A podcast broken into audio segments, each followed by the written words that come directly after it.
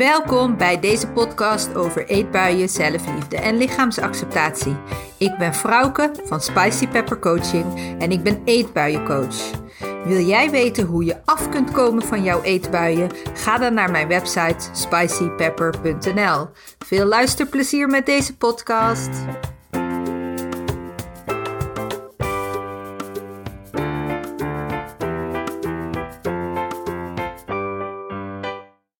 Hey, leuk dat je weer luistert naar mijn podcast.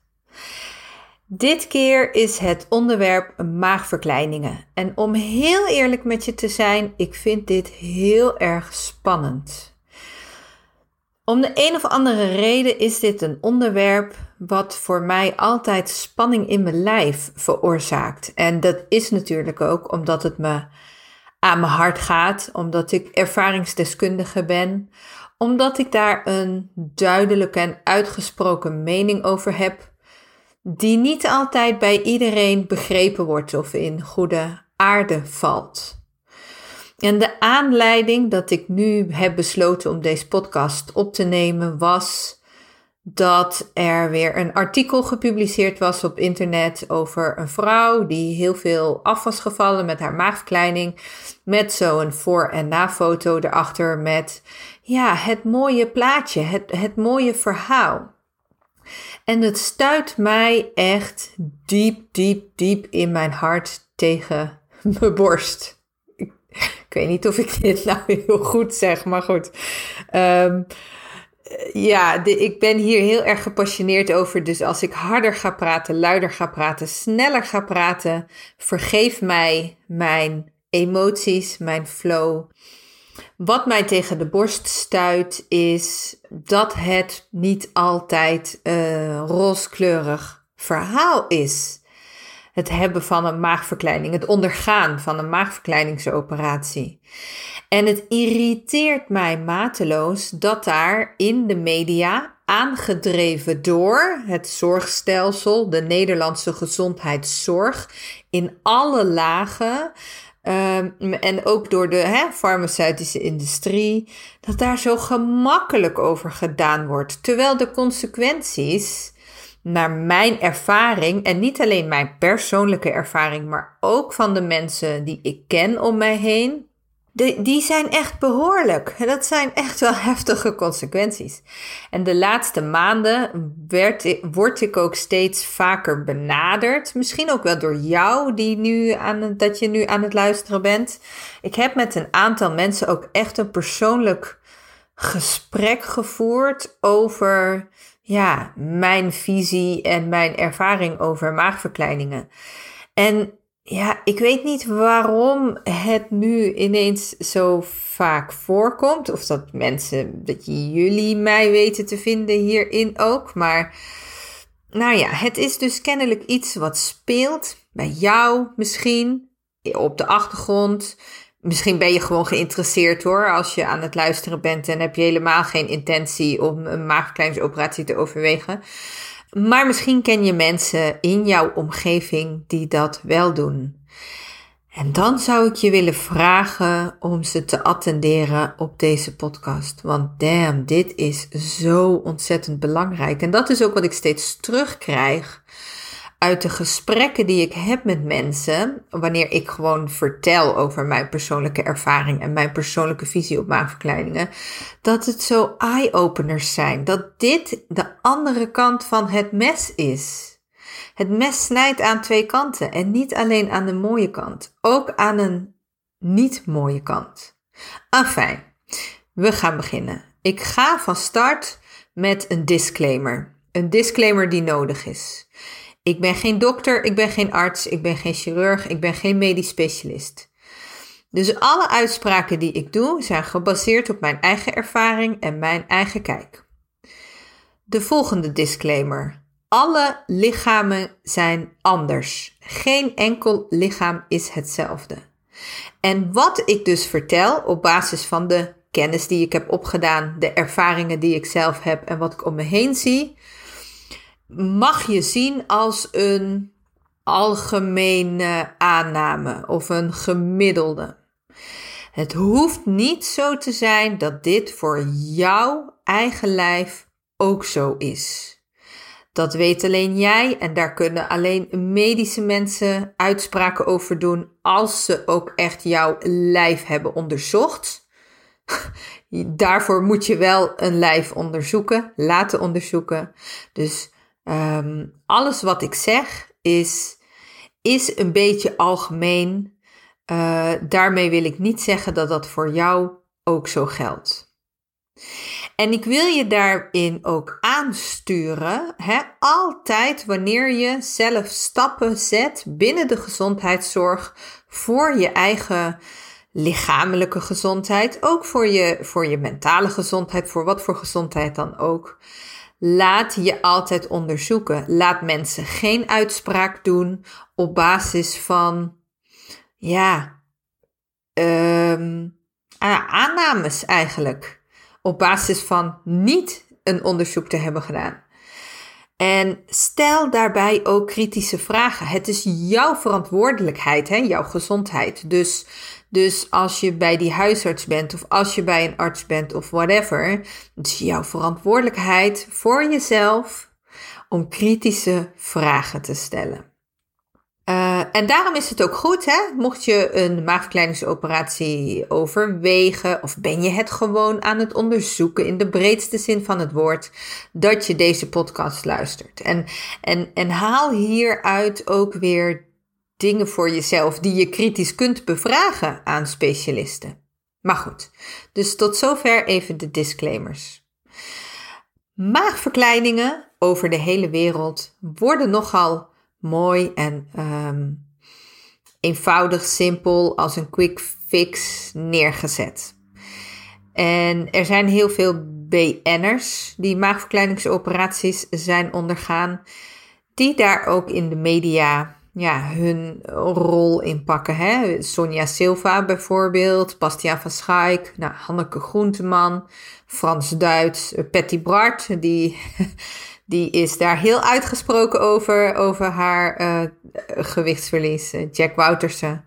Nou, we kennen allemaal wel een bekende Nederlander die een maagverkleiningsoperatie is ondergaan. En, en wat je ziet is uh, het, het mooie verhaal. Hè? Je, ziet, je ziet nooit de strubbelingen erachter of de, de medische gevolgen ervan. Je ziet dat mensen dunner zijn geworden en ze zeggen dat ze daardoor gelukkiger zijn. Dat ze gelukkiger in hun leven staan. En, en zij meten dus ook altijd het geluk en hun eigenwaarde met hoe zwaar ze wegen. En, en, en dit soort mensen, of nou ja, niet dit soort mensen, maar mensen die maagverkleiningen nogal positief neerzetten, zullen je ook vertellen dat ze ja, nu gelukkiger zijn dan dat ze dik waren. Waardoor jij ook denkt, oh ja, als je dik bent, ben je ongelukkig. Terwijl dat natuurlijk compleet uit zijn verband getrokken is. Want het is natuurlijk helemaal niet zo. Je kunt ook, en misschien heb je die ervaring zelf ook wel, hè, je kunt ook in een slank lichaam heel onzeker zijn over je lijf en je heel ongelukkig voelen. Hoe jij je, jouw geluk, als het ware, um, hangt niet af van hoe je naar je lijf kijkt. Nee, ja, je geluk hangt niet af van je lijf, maar het hangt af van hoe je naar je lijf kijkt, van je perceptie ervan. Maar goed, dat is weer een hele andere podcast. voor de toekomst misschien. We houden ons nu weer even bij die maagverkleiningsoperaties. Ik heb even voor je gegoogeld, want het verandert nogal snel. Maar er zijn op dit moment van opnemen, augustus 2021, negen verschillende soorten bariatrische operatiemethoden, technieken. Nee, hoe zeg je dat? Soorten operaties. Negen verschillende. En er zijn er twee die het meeste voorkomen een gastric bypass en een gastric sleeve. Hoef je niet te onthouden, want ik ga het hier gewoon in zijn algemeen over maagverkleiningen of maagoperaties uh, hebben. daar bedoel ik dan gewoon hetzelfde mee. Negen soorten. Kun je je voorstellen hoeveel dat is? Kun je je ook voorstellen dat je geen idee hebt wat voor operatie je moet kiezen als je zo'n operatie ondergaat? En dat iemand anders dat voor jou gaat bepalen. Nou ja, eigenlijk is het een gekke, gekke gedachte, gekke huis. Maar goed. Voor wie het wil weten, ik heb zelf een, een maagverkleiningsoperatie ondergaan in, uh, ik dacht januari of februari 2014. Dat is uh, op de tijd van het opnemen van deze podcast zeven en een half jaar geleden alweer. In 2014 stond ik op een heel ander punt in mijn leven. Uh, ik was ook nog niet de, de lichaamsacceptatiecoach. En ik wist eigenlijk helemaal niks van het lijf af. Ik wist ook niks van mentale processen af, van emotie eten, eetbuien. Eh, het enige wat ik wist is, is van eetstoornissen, omdat ik um, in mijn verleden ben gediagnosticeerd met een eetbuienstoornis. En ik dacht gewoon dat dit de oplossing was voor mijn probleem. Net zo goed hè, als dat jij misschien nu ook op dit moment denkt: ik, zie geen andere uitweg meer. Al dat crashdiëten, al dat gedoe. Uh, ik kom er niet meer uit. En, en, en dat is ook vaak wat, wat, wat er verteld wordt. Hè? Dit is de oplossing. Dit is het einde van de reis. Dit is hierna nooit meer. Dat is ook wat, wat er in het ziekenhuis hè, aan je verteld wordt. Je mag ook, je mag ook van de chirurg absoluut nooit meer op dieet nadat je een hebt gedaan. En dat is zo, soms ook fijn om te horen. Hè? Dat, dat geeft je dus kennelijk ook het gevoel, dat gaf het mij in ieder geval, het gevoel van, oh wat heerlijk, hè? we doen die operatie. Nou goed, het vraagt een aantal aanpassingen in je leven. Uh, daar is mee te leven. Oh, wat, wat, wat een vooruitzicht. Wat fijn. Wat heerlijk. Dat je je daar geen zorgen meer over hoeft te maken. Nou, helaas, zo werkt het niet. Zoals ik al zei, het was tussen 7,5 jaar geleden dat ik mijn maagoperatie ben ondergaan. En het ging super makkelijk. Ik hoefde maar naar de huisarts te gaan en te vragen om een doorverwijzing. En ik kreeg hem onmiddellijk mee. En ik rolde in het traject. Het, nou ja, ook dat ging eigenlijk super makkelijk. Um, het ging makkelijker dan dat het eigenlijk officieel zou uh, moeten gaan. Omdat er toen der tijd wel werd gezegd hè, van mensen die uh, psychisch nog niet helemaal um, sterk zijn. Of mensen die uh, dingen vertonen van emotie eten of, of eetstoornisgedrag. Uh, die moeten nog een traject volgen bij een psycholoog van tevoren. Nou ja, goed. Nou, dat, dat was helemaal niet zo in de praktijk. En dat vind ik, dat vind ik zorgelijk. Dat vind ik echt zorgelijk. Omdat omdat je ook wel echt eerst dat mentaal-emotionele stuk op moet lossen. Want wanneer je zo'n maagverkleiningsoperatie ondergaat, dan doet dat dus daarna een heel zwaar beroep op je relatie met eten. Want je moet daarna, nou ja, je, je moet sowieso op de hele korte termijn krijg je eerst zes weken uh, vloeibaar eten, voorzichtig eten. Nou, allemaal gedoe. En daarna moet je voor de rest van je leven meer eiwitten eten. Dat betekent dat je elke dag bezig bent met je eten. Op een ja, soort van verknipte relatie. Want je bent de hele tijd eiwitten aan het eten. Plakjes kipfilet, stukjes kaas, gekookt ei, kwark. Om daarin goed voor je lichaam te zorgen. Maar eigenlijk is, is dat net zo'n verknipte relatie met eten als dat een dieet dat is. Eigenlijk is dit een soort van medisch dieet, hè, zou je kunnen zeggen. Wat je de rest van je leven moet doen. En als jij al niet die, die goede relatie met eten hebt, ja, dan, dan wordt dat echt een, een punt. Dan, dan gaat dat heel erg lastig worden. Dan ga je daarmee eigenlijk alleen maar een nog ongezondere relatie met eten creëren voor de rest van je leven. Maar goed, dat wist ik ook niet van tevoren eigenlijk, hè, als ik zo terugkijk naar mezelf um, en met alle kennis die ik heb geleerd, hè, ik heb ook de opleiding tot gewichtsconsulent bijvoorbeeld gedaan, waarin je heel veel leert over de fysiologie van je lichaam en over voedingsstoffen en, en, en um, nou ja, bouwen, hè, de, de, de goed, belangrijke dingen die je lijf nodig heeft. Eigenlijk zie ik nu, dat betekent niet dat jij dat zo hoeft te zien, maar ik zie nu maagverkleiningsoperaties als een crashdieet eigenlijk gewoon een crashdieet. Net zoals het Modifast dieet dat is. Net zoals een ketogeen dieet dat is. Net zoals intermittent fasting dat is. Net zoals het ziekenhuisdieet, het bloedgroeptype dieet, um, South Beach dieet, whatever, koolhydraatarm dieet. Een maagverkleiningsoperatie is misschien wel het allergrootste crashdieet dat ik aan mezelf heb gegeven. En toen ik dat voor mezelf zo realiseerde, ben ik daar ook wel echt heel verdrietig over geweest. Want dat was nooit de bedoeling. En zo heb ik het ook niet gezien. En zo heb ik het ook niet gevoeld en geleerd op het moment dat ik hiervoor koos.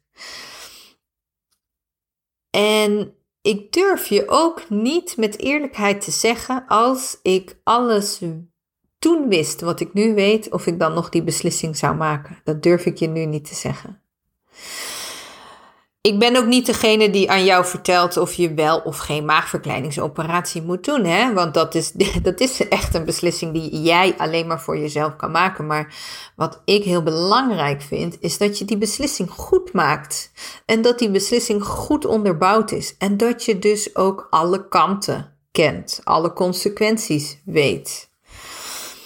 Wat heeft nou hè, die maagverkleiningsoperatie mij tot nu toe, tot op de dag van vandaag, 7,5 jaar later, opgeleverd? Nou, in die zin dat waar ik dan nu nog last van heb. Ik heb hele slappe core-spieren, rompspieren, powerhouse spieren. Het is allemaal hetzelfde, rugspieren, buikspieren. En ik denk dat dat komt omdat ik had heel veel vet in mijn torso en hè, daar is heel veel vet van afgevallen.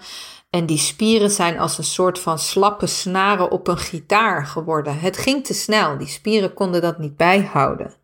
En juist omdat die spieren slapper zijn geworden, ja, heb ik ook vaak rugpijn. Ik heb heel vaak pijn aan mijn onderrug. En het gekke is, als mensen, dikke mensen vaak rugpijn hebben, dan is dat omdat ze denken dat ze te zwaar zijn. En dan denken ze dat afvallen de, de oplossing is. Maar ik heb deze rugpijn dus gekregen omdat ik ja, zo op zo'n korte termijn heel veel kilo verloor. En tot op de dag van vandaag, 7,5 jaar later, moet ik nog steeds daar heel hard aan werken. Als ik niet in ieder geval één keer in de week naar Pilates ga, waarin ik heel specifiek alleen maar die koorspieren train, dan wordt de rugpijn erger. Zo erg dat ik, nou ja, we hebben afgelopen anderhalf jaar natuurlijk lockdowns gehad. Maar ik, kreeg, ik ga heel graag naar concerten. En ik ga heel graag dansen, naar dansavonden. Maar ik kreeg altijd pijn in mijn rug. Hè? Dus als ik dit niet onderhoud, dan heb ik het ook niet fijn als ik naar een concert wil of als ik een avondje wil gaan dansen. Ik heb haaruitval gekregen. Dat gebeurde eigenlijk al vrij snel na de operatie. Die, die haaruitval. Soms lees je berichten over dat zich dat wel weer herstelt zo na een jaar. Bij mij is zich dat niet hersteld. Ik had vroeger heel lang haar. Dat moest ik afknippen. En ik heb ja, zo boven op mijn voorhoofd, maar ook op de, de delen op mijn, ja, zo achter mijn slaap en achter mijn oren. Daar zitten echt ja, stukken heel dun bezaaid haar. En ik heb, en ik heb ook gewoon veel haaruitval. En, en hoe kan dat nou? En dat geldt ook voor uh, gevoelig tandvlees. Met tandvlees is veel gevoeliger geworden. Moet veel vaker ook naar de mondhygiënist. Dat wordt nu weer gelukkig steeds minder. Het gaat steeds beter. Zeven en een half jaar na de operatie.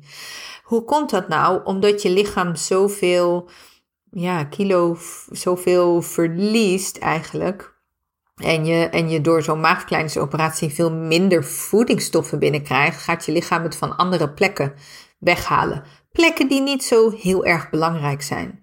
En dat zijn dus je nagels en uh, je gebit, je, je, je tandvlees en je haren. Uh, nou ja, van mijn nagels heb ik gelukkig niet zoveel last, maar tot op de dag van vandaag heb ik nog steeds ja, last van haaruitval en last van dat mijn haar op die plekken dunner is. Want dat brengt gewoon ook weer een heel ander stukje negatief lichaamsbeeld met zich mee, hè? Dunne, dunne plekken in, in je haar. Wat ik er ook tot op de dag van vandaag aan heb overgehouden zijn koude voeten. En dat is een stukje dat komt door je metabolisme.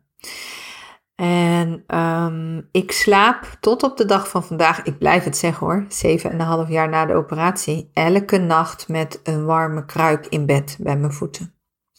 En ik loop zelfs in de zomer, nu bij het opnemen van deze podcast is het half augustus, zit ik aan mijn bureau met mijn Tesselse schapenwolle pantoffels aan. Want koude voeten, inderdaad. En het allerbelangrijkste, en dat had, heb ik eigenlijk al eerder genoemd, is die relatie met eten. Ik ben elke dag bezig met genoeg eiwitten binnen te krijgen. En dat betekent dat intuïtief eten bijvoorbeeld, ja, voor mij echt een super grote uitdaging is. En ik vind mijn weg daar wel in en ik, hè, ik, ik kan daar heel goed op reflecteren. En um, ik kan heel goed voelen, of ik kan steeds beter voelen, hè, wat mijn lijf daarin ook nodig heeft. Maar ja, voor, ik, ik ben niet helemaal vrij van eetregels. En dat had je misschien helemaal niet gedacht. Maar dat zijn, ja, dat, dat is ook iets wat ik op de koop toe moet nemen, omdat ik die keuze ooit heb gemaakt. En dit zijn dingen, nou, dit zijn mijn persoonlijke dingen, hè. En um, misschien heb jij zelf ook al zo'n operatie gehad en heb je hele andere klachten nog na je operatie. Dat kan natuurlijk, hè, want ik heb ook gezegd, elk lijf is anders. En misschien heb je wel helemaal nergens last van. Ik ben nog nooit zo iemand tegengekomen, maar je weet het niet. Het kan. Er zijn eigenlijk, als je ook gaat duiken in onderzoeken, in boeken, in literatuur, uh, in internet, is er heel weinig bekend over de lange termijn gevolgen van dit soort operaties. En, en ik heb mij in een, in een vertrouwelijk gesprek hè, met een arts uh, een keer laten vertellen dat dat is omdat die methodes van maagverkleiningsoperaties, waar er dus nu alweer negen van zijn, die veranderen steeds. En manieren van ingrepen veranderen steeds. En als er dan een onderzoeksgroep gestart is met het monitoren van die lange termijn onderzoeken, dan is er weer een nieuwe techniek die ertussen komt en dan is dat oude ook niet meer zo relevant. En je kunt je voorstellen dat, uh, volgens mij worden er nu in deze tijd nog nauwelijks echt die maagbandjes geplaatst. Hè? Dat er zo'n zo'n uh, bandje om je maag wordt gelegd en dat die wordt aangetrokken. Dat is een methode die volgens mij vooral 20 jaar geleden gedaan werd, of, of nog tot 10 jaar geleden. Dat is een methode die nu niet meer zo wordt uitgevoerd. Dus het heeft ook geen zin om die lange termijn onderzoeken of om die lange termijn resultaten nog te monitoren. Uh, omdat die nu voor de huidige technieken niet meer relevant zijn. Dus daarom is er gewoon heel weinig over bekend.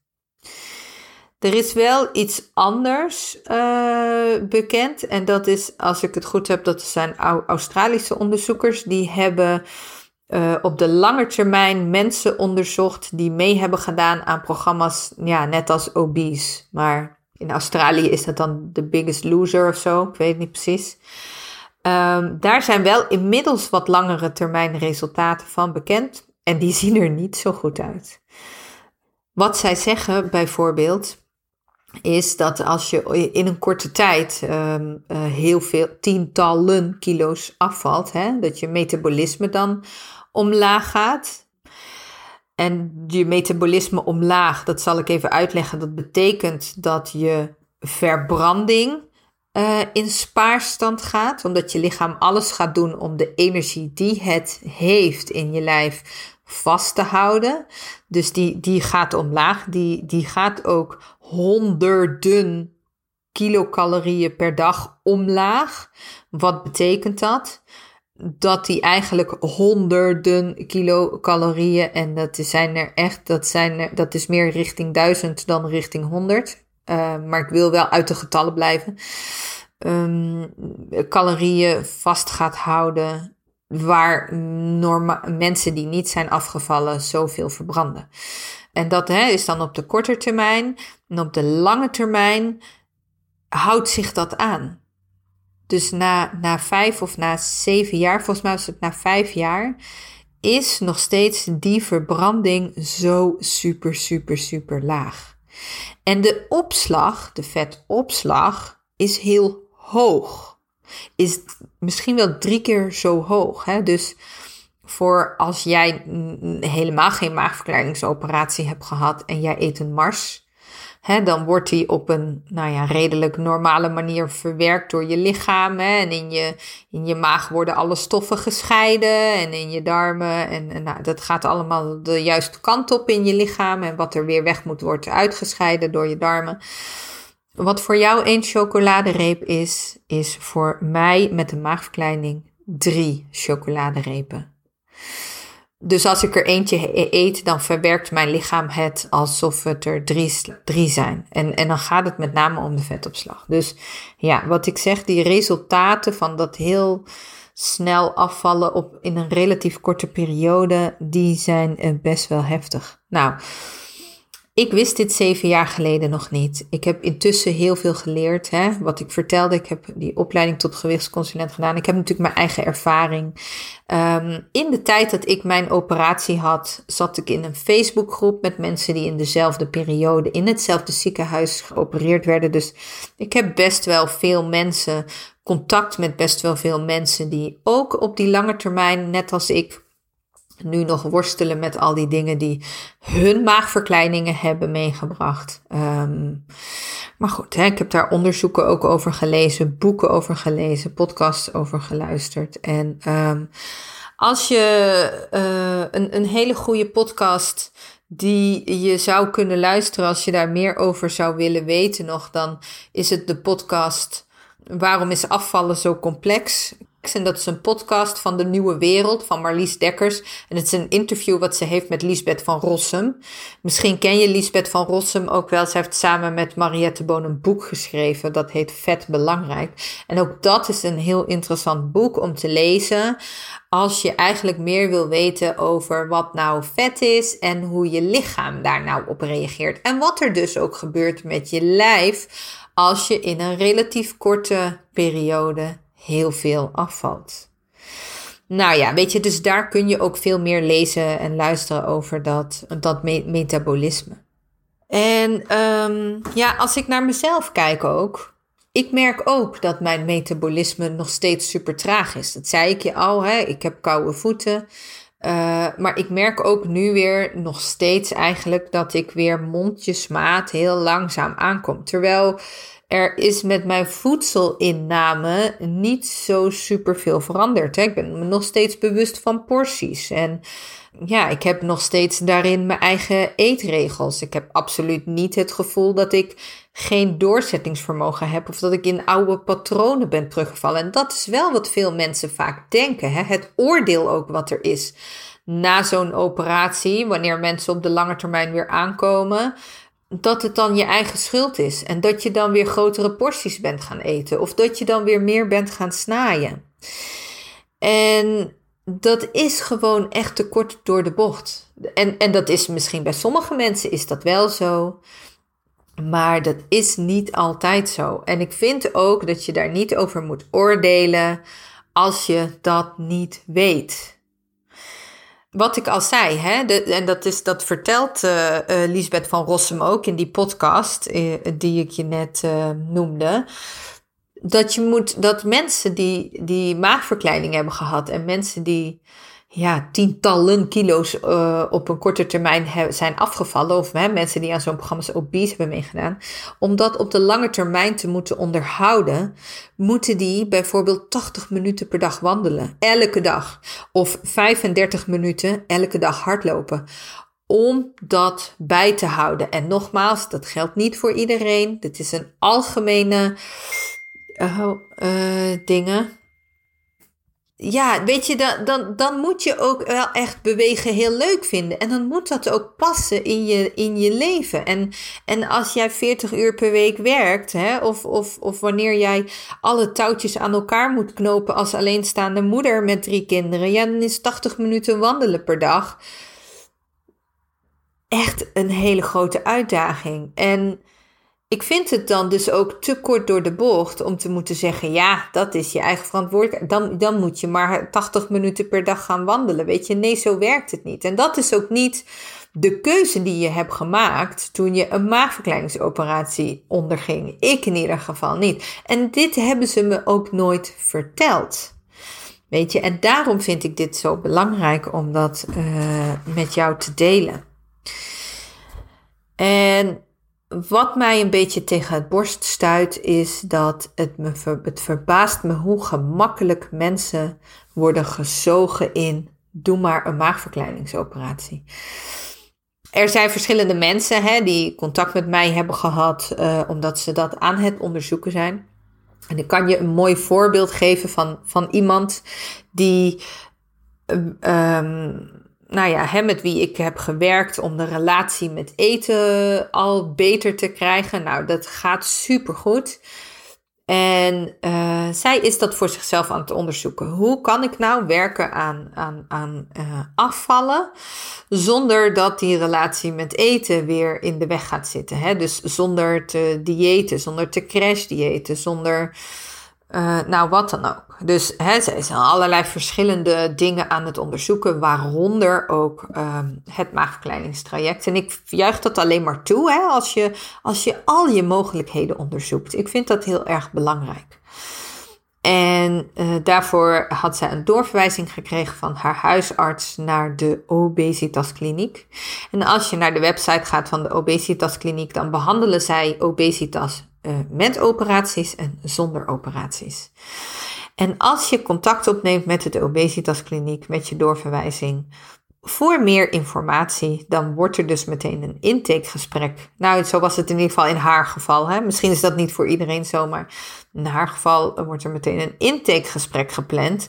En ben je de hele ochtend kwijt aan gesprekken met de psycholoog, de diëtist en de fysio en uh, een verpleger. En zit je meteen in de molen.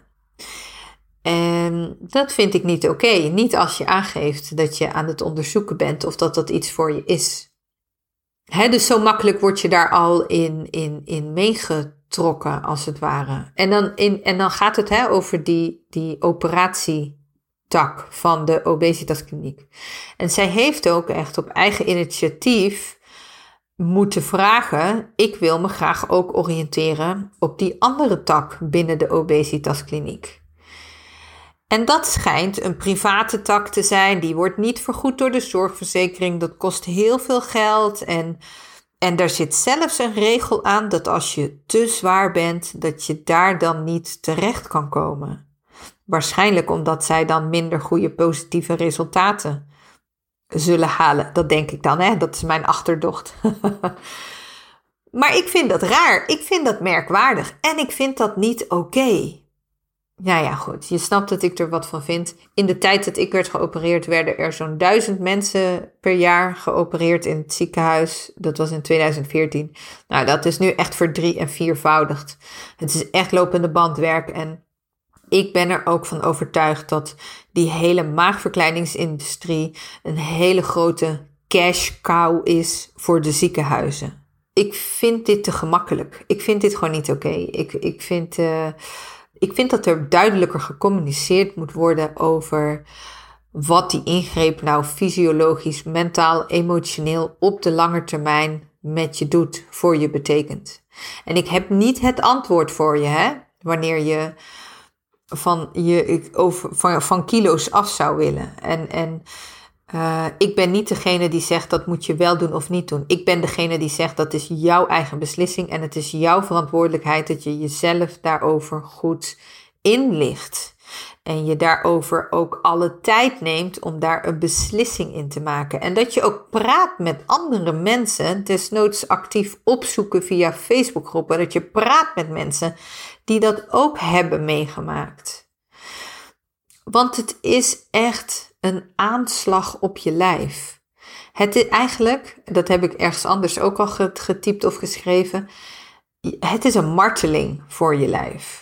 Het is het grootste crashdieet wat je je lijf gaat geven. Er zitten sowieso consequenties aan en de vraag is of je dat moet willen voor de rest van je leven. Want het is ook meestal niet on, onomkeerbaar. En er zijn veel meer factoren die aanleiding kunnen zijn voor te dik zijn. Uh, vooropgesteld, mensen kunnen gewoon dik zijn. Hè? Kan je gewoon aangeboren zijn.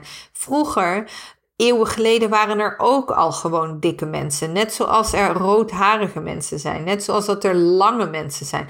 Kijk, roodharige mensen verbranden sneller in de zon, krijgen sneller huidkanker. Misschien.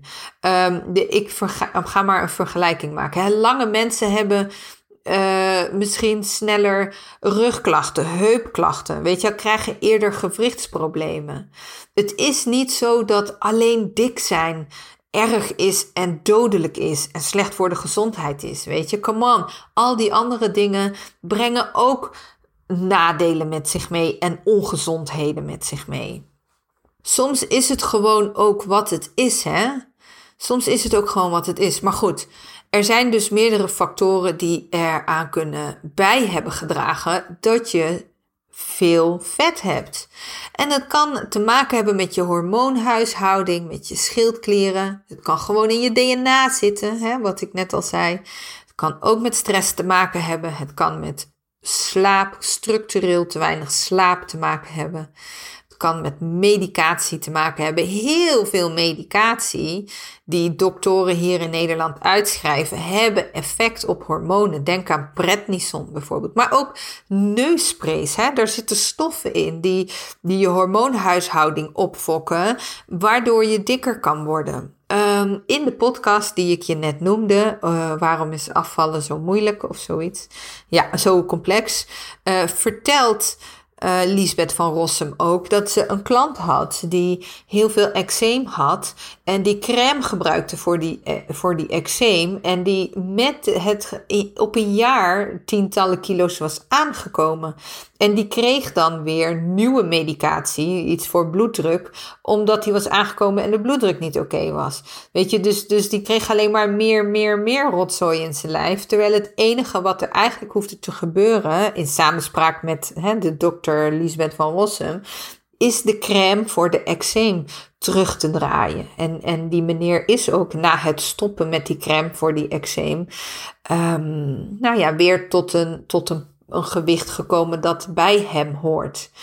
Uh, en is natuurlijk maar gewoon een eenzijdig uh, op zichzelf staand verhaal. Maar om maar even aan te geven dat, het, dat er heel veel factoren van invloed zijn op je gewicht. En, en dat, het, dat het goed is om daarnaar te kijken, om dat te laten onderzoeken. En en het boek Vet Belangrijk van uh, Mariette Boon en Lisbeth van Rossum kan je daar in ieder geval een setje mee geven in de juiste richting.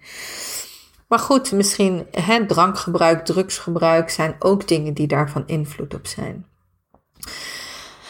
Nou, ik heb geen idee of ik nou alles heb verteld wat ik wilde vertellen. Mocht je nou vragen hierover hebben, uh, dan weet je me te vinden. Stel ze me gerust. Ga ook op zoek naar andere mensen die je kunnen helpen. Die je... en, en heb je deze podcast geluisterd gewoon uit interesse en heb je zelf helemaal niet de intentie om een maagverkleiningsoperatie te doen? Super fijn.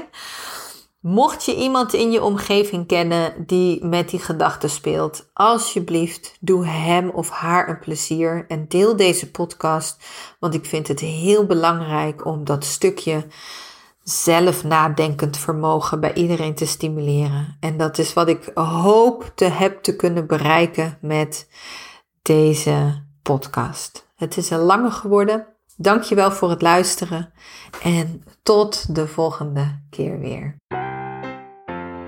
Zo, tof dat je de podcast helemaal hebt afgeluisterd.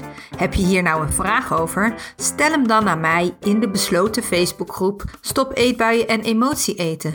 Want daar geef ik twee keer per maand een live masterclass en beantwoord ik alle vragen over deze podcast. Ik zie je daar!